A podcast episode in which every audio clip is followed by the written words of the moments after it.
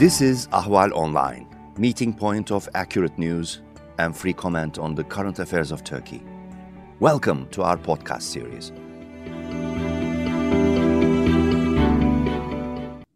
Hello, my name is Nicholas Morgan. I'm an editor at Ahval News, and this is Turkey Abroad.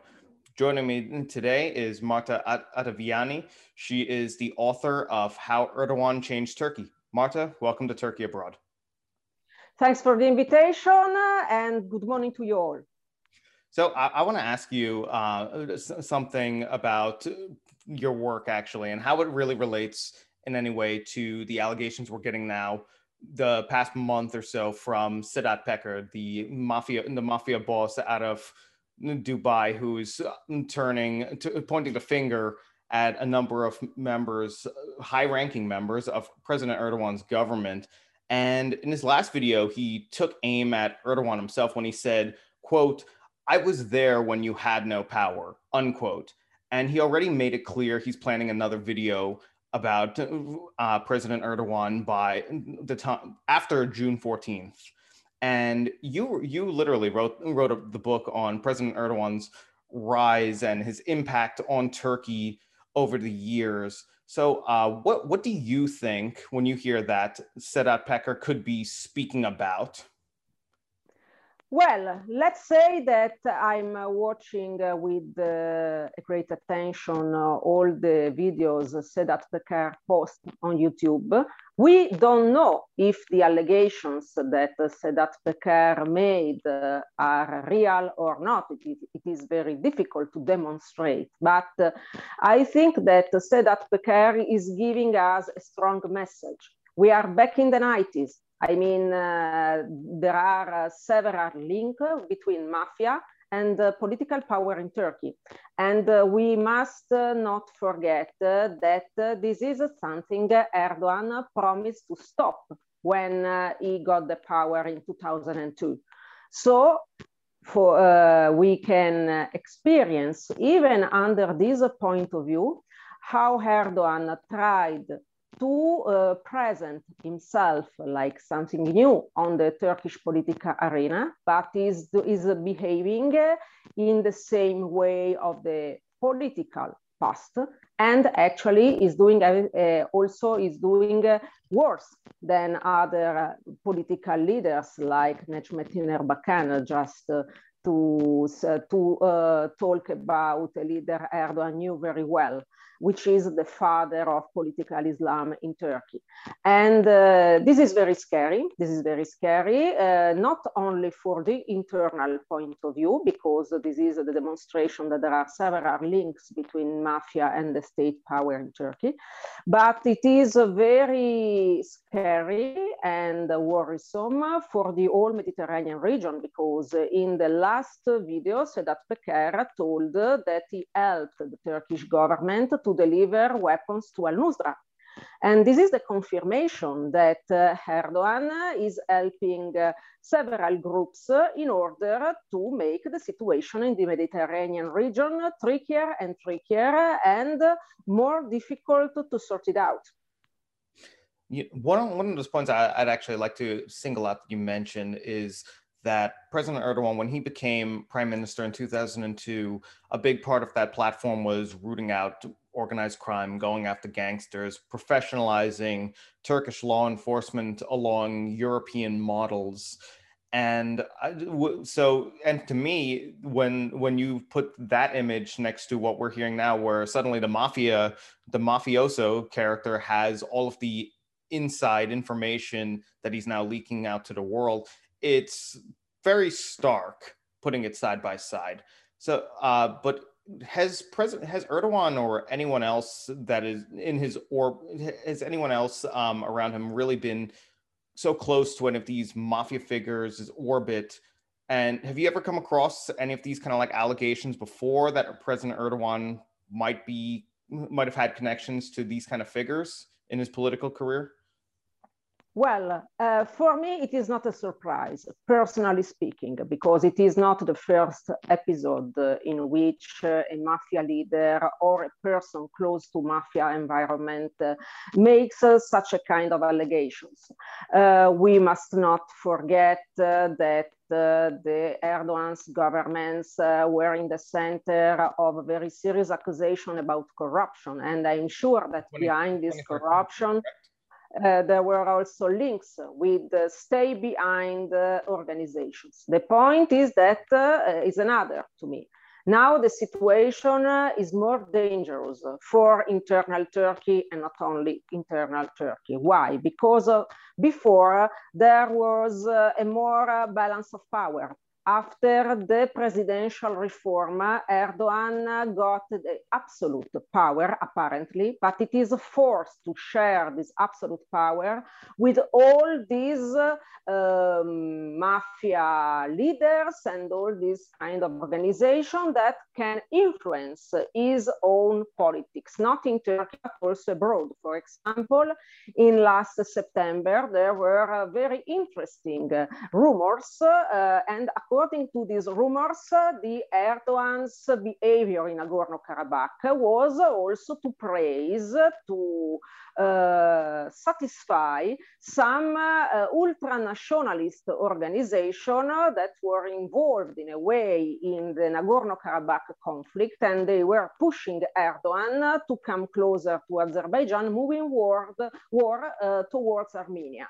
And this is the only, this is an example uh, about uh, how this organization can, uh, can influence the Erdogan's uh, uh ruling. But if, for example, we think about the very dangerous, very delicate situation in the East Mediterranean, we can suppose maybe that in the near future, this ultranationalist organization will push also Erdogan to um, to be more and more confronting with Greece and with the European Union because of the um, energy resources in the East Mediterranean. So it is something uh, that apparently uh, regards only Turkey, but in the reality, it is a problem for the whole region because Erdogan uh, has the um, target, uh, has wants to become a more and more powerful leader, a, a reference uh, for the whole Muslim in the Mediterranean region. And uh, the point is that uh, he's not leading the country alone. Even if uh, apparently he has uh, such an immense power, he has to share this power with really poor, very poor, reliable people. And I personally very worried about that. Also because, uh, also regarding what can happen inside the Turkey at the next elections. Mm. I, would like to come back to some of these points a, a little later in, in the conversation, particularly this interconnect between the ultranationalist organizations and the Turkish mafia and what that really says about the relationship it has with the government to influence policy like that. But I would also like to just go back a little further too, because uh, you you uh, you wrote a very extensive book really that detailed the rise of President Erdogan, including some um, from the time before he became uh, prime minister in 2002. Um, so with that, I want to I want to ask you a question: Is who was who was Erdogan basically before he became the famous name that we all know right now? What can you tell us about this early political, like his early political involvement, um, and just how, how that all shaped him into the president that we have today? Well, first of all, we have to distinguish Erdogan in the 90s and Erdogan when he founded the AKP, the Adalet ve Kalkınma Partisi. So the party is, he has been leading since 2002 and that uh, with this party is ruling Turkey since 2002. Erdogan in the 90s was a very smart guy coming from a very poor family and he was, uh, as uh, we can uh, say, the favorite young politician, the promise of Turkish politics of Necmettin Erbakan. As I told before, Necmettin Erbakan is the founder, the leader of the political Islam in Turkey. And uh, Erdogan uh, was uh, a very promising young politician. But Erdogan understood something. Erdogan understood that uh, he had to change the way to communicate his political message in order to get the power and uh, in order to avoid trials, several trials that uh, unfortunately, that fortunately uh, encountered Erbakan because we know that three parties founded by Erbakan were shut down from the constitutional court because Turkey was uh, not a perfect democracy. Uh, Turkey has always had some problems in, this, uh, in his democracy model. But let's say that before there were uh, at least there was at least a kind of balance of power.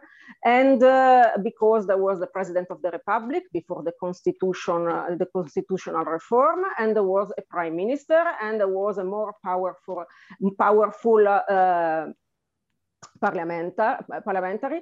And uh, unfortunately, all these uh, things uh, are not in charge in Turkey nowadays.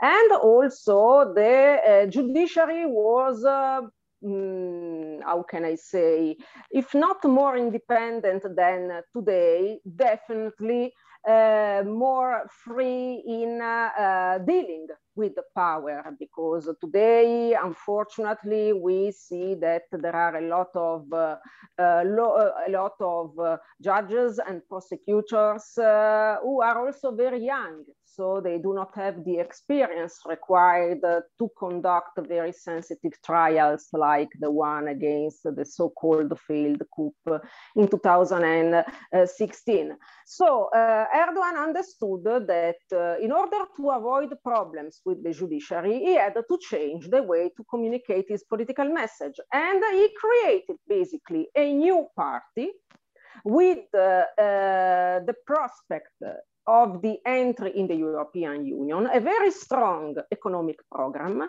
And in that time, Turkey, uh, Erdogan was supported uh, by many men, many politicians that now are against him. For example, Ali Babacan, which is also a very respected economician.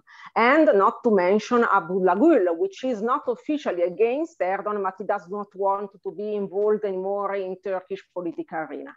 And uh, he was a very charismatic leader of course, uh, with uh, a very weak opposition on the other side. I would like to remember that uh, the CHP in that political period was led by Deniz Baykal, which, which was, who was a total ineffective lead, political leader of the opposition. And also from the Kurdish side, the Kurdish party was not organized as before, as today. I want to, what I want to mean, I want to mean that they had more links than today with the PKK, and they had a less strong political platform. So Erdogan basically had not really uh, powerful po uh, political alternatives in order to uh, win the elections or to meet, uh, pardon, an effective opposition during his electoral campaign. And uh, he was uh, very well sponsored uh, from, by a lot of businessmen uh, who founded his um, political and economical program trustable, reliable. And that's why Erdogan was able to win 2002, 2007, and 2007 elections. And something I want to remark because it is very important till 2008 to 2009, Erdogan was, was voted even from people totally uh, far from his political positions because he was quite an inclusive leader. Not for me. I have to say, I have to state that I have I always been very doubtful towards Erdogan policies. But I was living in Turkey at that time. I spoke to several people and uh, all these people told me they were voting for, for Erdogan because Erdogan was something of different than the Turkey, uh, the Turkish politics before. It, it was something new. He delivered a total new political message and a total new economic program. Also, we have to say that during the first uh, period of the Erdogan, Erdogan's ruling, uh, Turkey experienced a very important economic growth and uh, a lot of uh, uh, foreign company, companies came to Turkey in order to invest and open, uh, and open branch. And uh, this had a real impact uh, on uh, everyday's life and the personal wealth of people. And uh, I think that uh, people decided to vote Erdogan, first of all, because he was a very pragmatic leader. And uh, in order to uh, vote for him, they decided to underestimate the real political message of Erdogan, which is unfortunately the one he started to show, let's say, after 2011, in my personal opinion, and above all, after the Gezi Park revolt. Hmm. And every politician basically has a story that they want to tell to sort of explain their path to path to uh, find to to forming their political beliefs. Everyone they all have, want to have a story to go along with their uh, political and intellectual upbringing. Like for example, here in the United States, President Joe Biden frequently speaks about growing up middle class in Scranton, Pennsylvania, and his, his involvement within the community in Delaware. President Putin in Russia talks about his rough upbringing in St. Petersburg, and of course, we always hear of his background in the KGB. But what what about President Erdogan? There there seems to be a lot of um, question marks over his early history, like in the 1970s, where um, there's rumors that he worked a number of odd jobs, including as a bodyguard at some point. And this is a period where he was out of still in high school or just beginning in university, which itself there you know there's a question mark on whether he achieved he was able to get a, attend the university and get a diploma um, or not. But during this earlier period of time for president erdogan say the 70s going into the 80s uh, what what do we know what do we know about him? Did during this time was he involved in any way with say you know you know potential like gangs or any other kind of corrupt elements during that period because um, just to just to um, fin- finish off this qu- question, I had other guests who explained that during the 1970s, that that was the period where the Turkish mafia and organized crime began to take shape, and it, you know it had relations to the stay behind organizations during the Cold War, and um, just the political the political landscape at the time. So, what can you tell us here? Well, unfortunately, there are not uh, very uh, reliable uh, sources of information about the first years of Erdogan. We can say easily that is very linked to Rize, to the Black Sea. And uh, let's not forget uh, that a lot of uh, stay behind ultranationalist and mafia organization are linked to the Black Sea as well yeah, it, it is, uh, the, so there is in Turkey the so-called Black Sea Mafia. This does not mean that Erdogan had, uh, had concrete links. So there are uh, not very reliable sources of information regarding uh, the first decades of Erdogan's life. We know for sure that he came from uh, a very poor family. We know for sure that he was very close to his mother and uh, less close to his father, which was a very tough man, apparently, a very severe father. But uh, we know that also Erdogan is very linked to the Black Sea, to Rize, basically the hometown of his family. And we know that also a lot of uh, controversial businessmen and a lot of uh, uh, mafia organization come from the Black Sea as well. So these could not be yeah, in Turkey there is the so-called Black Sea Mafia. So this could not be just only a coincidence.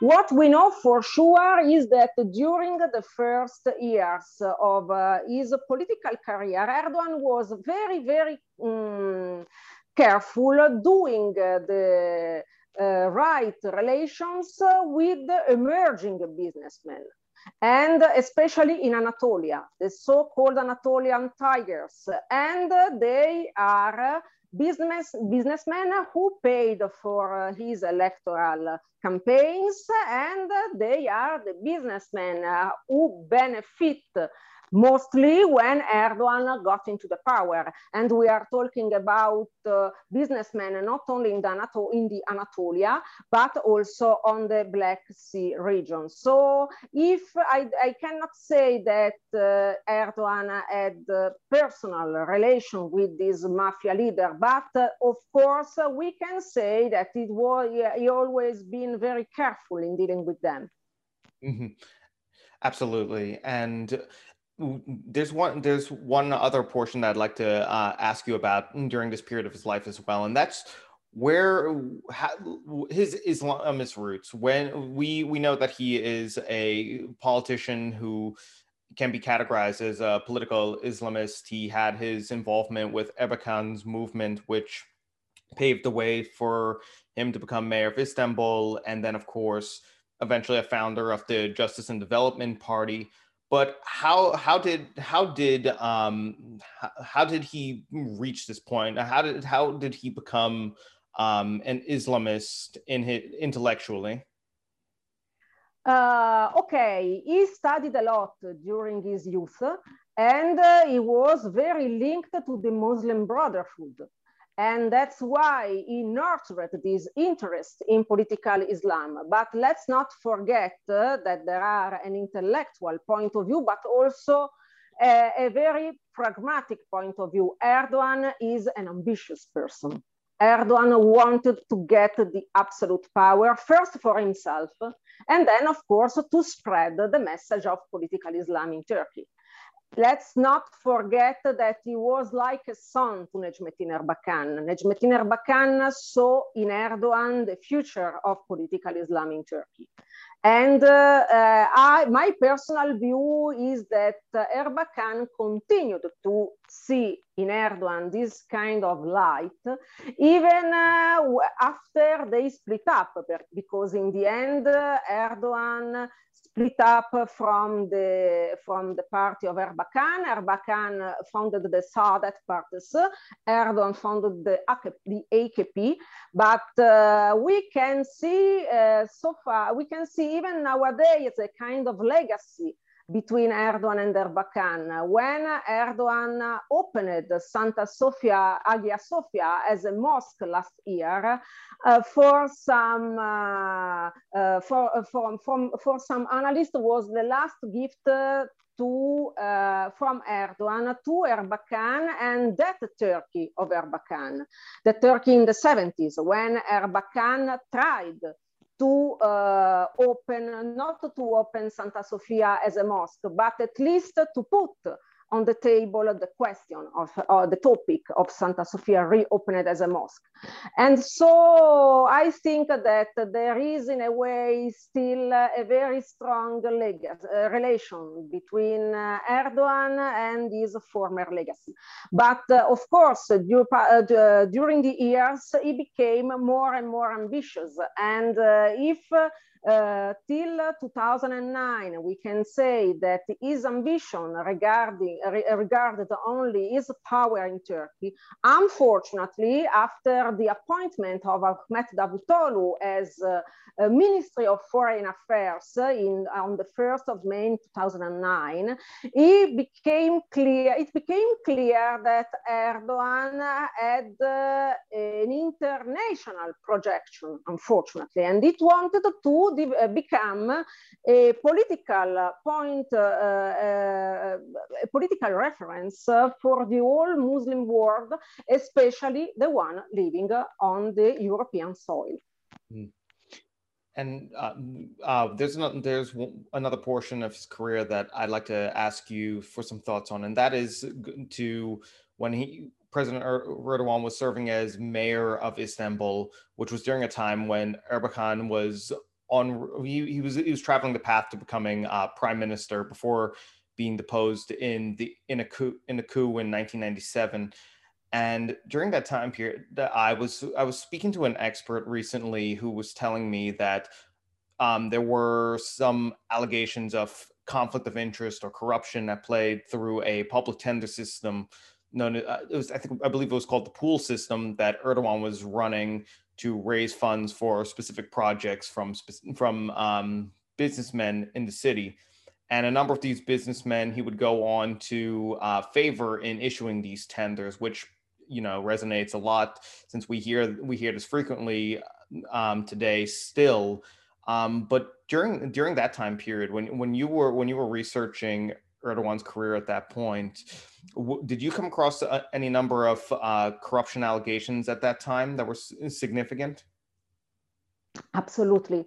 Absolutely. If you look at the opposition newspaper that time, and in those years there were uh, much more press freedom than, than nowadays in Turkey. Uh, you can uh, read a lot of articles uh, uh, written by very famous journalists denouncing the links between Erdogan and um, businessmen, especially in the contractor sector. And uh, of course, Erdogan uh, has been always linked to corruption accusation, accusations uh, and allegations since the first years of these, his political careers. But we have to tell also something because it is very interesting to understand uh, the, uh, the Erdogan's behavior. He's also a very pragmatic person. For example, when I speak uh, with people people living in Istanbul, uh, they always reply me this. Uh, okay, uh, Turkish politicians has always have always been corrupted. But uh, the difference between Erdogan and these politicians is that Erdogan is, is also uh, the, the, uh, has done also a lot of things for for Istanbul. He is remembered uh, as a very good mayor. Uh, if you look at the transportation map of Istanbul today, most of the projects uh, were inaugurated, if not inaugurated, but projected and sponsored during the Erdogan's ruling of Istanbul. So it is, uh, it's like uh, if there is a, a gentleman agreement between uh, Erdogan and Turkish electorate. You can do whatever you want, but Turkey must work. And uh, so far, uh, these gentlemen, not written agreement, had, uh, has, worked has worked properly.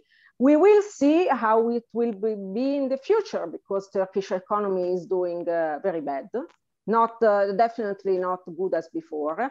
And also Erdogan coped with the coronavirus uh, uh, emergency very bad, very badly. And uh, definitely not in a very transparent way, as Putin uh, did also in Russia. So we'll see at next elections how it will, it will be the outcome and also before uh, who will be the candidates for these elections. But I'm sure it will be the most difficult elections in the Erdogan's career.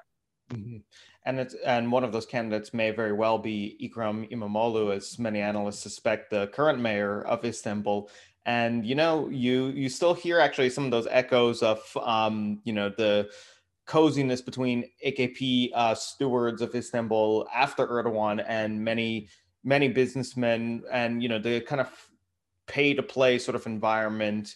And it created some um, actually tension early on for Imamoglu when he began investigating some of those contracts to determine what was actually going on. And you know he was he was prevented from doing so by um, the city council and other local politicians who are still members of the AKP, from from my understanding. So it's an interesting dynamic there. Um, there's one. The last thing I'd like to ask you, though, Marta, is now that we know that Sedat Peker has, is going to be speaking again about Erdogan in the coming weeks, he made it he made it uh, explicitly clear that he plans it for after June 14th. And at the beginning of the conversation, we were talking about how the erosion of separation of powers inside of Turkey and of Turkish political institutions just exasperates this entire problem, maybe open the door to maf- these mafia figures having some sway with the government. Is that what you think is the main message, the main takeaway, so to speak, of the Sedat Peker videos? Is just that Erdogan, the reformist, has presided over a long period of boom for Turkey and then eventual author, you know, authoritarianism that's reaching something of an apex at this point. But at the same time, uh, he just turned Turkey, he, Turkey's future now, or Turkey's present rather, resembles its past, where you have a, a new deep state colluding with a new set of mafia figures. Well, I think that the main challenge to Erdogan is still the economy. If the Turkish economy recovers, uh, then I think that Erdogan can stay, uh, how can I say, quite comfortable in, uh, in charge. Also because we do not, uh, we must not uh, uh, forget something. The opposition on the other end is, um, there are very different souls in the opposition and not uh, and all these souls that not cope they not they not cooperate between themselves uh, allow allow me only to remember e party and HDP or the Saadet Partisi and the CHP, the Republican, the Republican Party of Turkey. So I think uh, that uh, if uh, the Turkish electorate has to choose, they and the economic, uh, the, the economy recovers, they will choose the continuity because uh, we must not forget that Erdogan gave something uh, that uh, Turkish, that Turkey never saw. He gave 20 years of stability. And uh, he gave 20 years basically of a positive economic situation. And he gave at least 10 years in which Turkey, uh, at least uh, according to pro-government Turkish press, uh, the um, sentiment towards Turkey grow up in the Mediterranean region. And Turkey made uh, Turkey a more respected country abroad, which is not exactly, does not exactly works in this way. But this is what the national press says, and you know better than me that now there is no press, uh, press freedom left in Turkey almost. So if the economy recovers, I think that uh, Turkish people will choose Erdogan again. But uh, of course, uh, uh one day Erdogan will finish to go, uh, to, go uh, to lead Turkey, and in that way, I expect uh, huge troubles, uh, not only between uh, regarding the so-called Kurdish questions, which is unfortunately in a desperate situation, but also all uh, the segments of power that uh, stay behind the organization cooked do, during uh, cooked do, during the Erdogan's ruling and uh, the opposition when they will get the power if they will be able to do so. They will have to cope also with this aspect. Just uh, a word on Ekrem Imamoglu. I interviewed him uh, immediately after his elections. I think he's a very smart uh, man, of course, uh, definitely an interesting uh, opposition figures, but uh, um, one, I think that one thing is lead properly Sultan Bailey, the other thing uh, is uh, being capable of leading Turkey and uh, also to gain the confidence of businessmen and uh, are there cycles uh, near the political life as Erdogan did? And uh, if uh, Ekrem Imamoglu or the CHP manage to do that, uh, maybe he will have a chance. But uh, I think it is uh, quite, uh, yeah, it is uh, still early to talk about that. Of course, we will talk about that in the upcoming months. Well, in, in the upcoming months, if, if that ends up entering the agenda, I, I will happily have you right back here on Turkey Abroad to, to go into it. But in, in the meantime, thank you so much, Marta, for taking the time to join Turkey Abroad today. I, that was I, my pleasure. My pleasure as well. And I look forward to getting a chance to look at your book as well. Okay, thank you very much and uh, good luck to Turkey abroad, but also good luck to Turkish people still in Turkey and maybe willing to go abroad. In that case, I guess I would see you in Istanbul sometime soon, hopefully in the future. Yes, let's really hope. and above all, let's hope that we will be able to come to Istanbul safe and sound, uh, not only regarding uh, because of the coronavirus situation, but also the pressures on foreign journalists. Here's to, here's to a future without COVID and more press freedom. Yeah, absolutely. So have a good day. Take, take care, Marta. My name is Nicholas Morgan, and this is Turkey Abroad.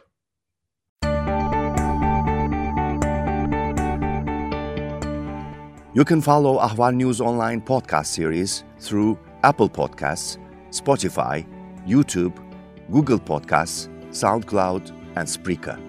All you need to know about Turkey is here for your ears, mind, and attention.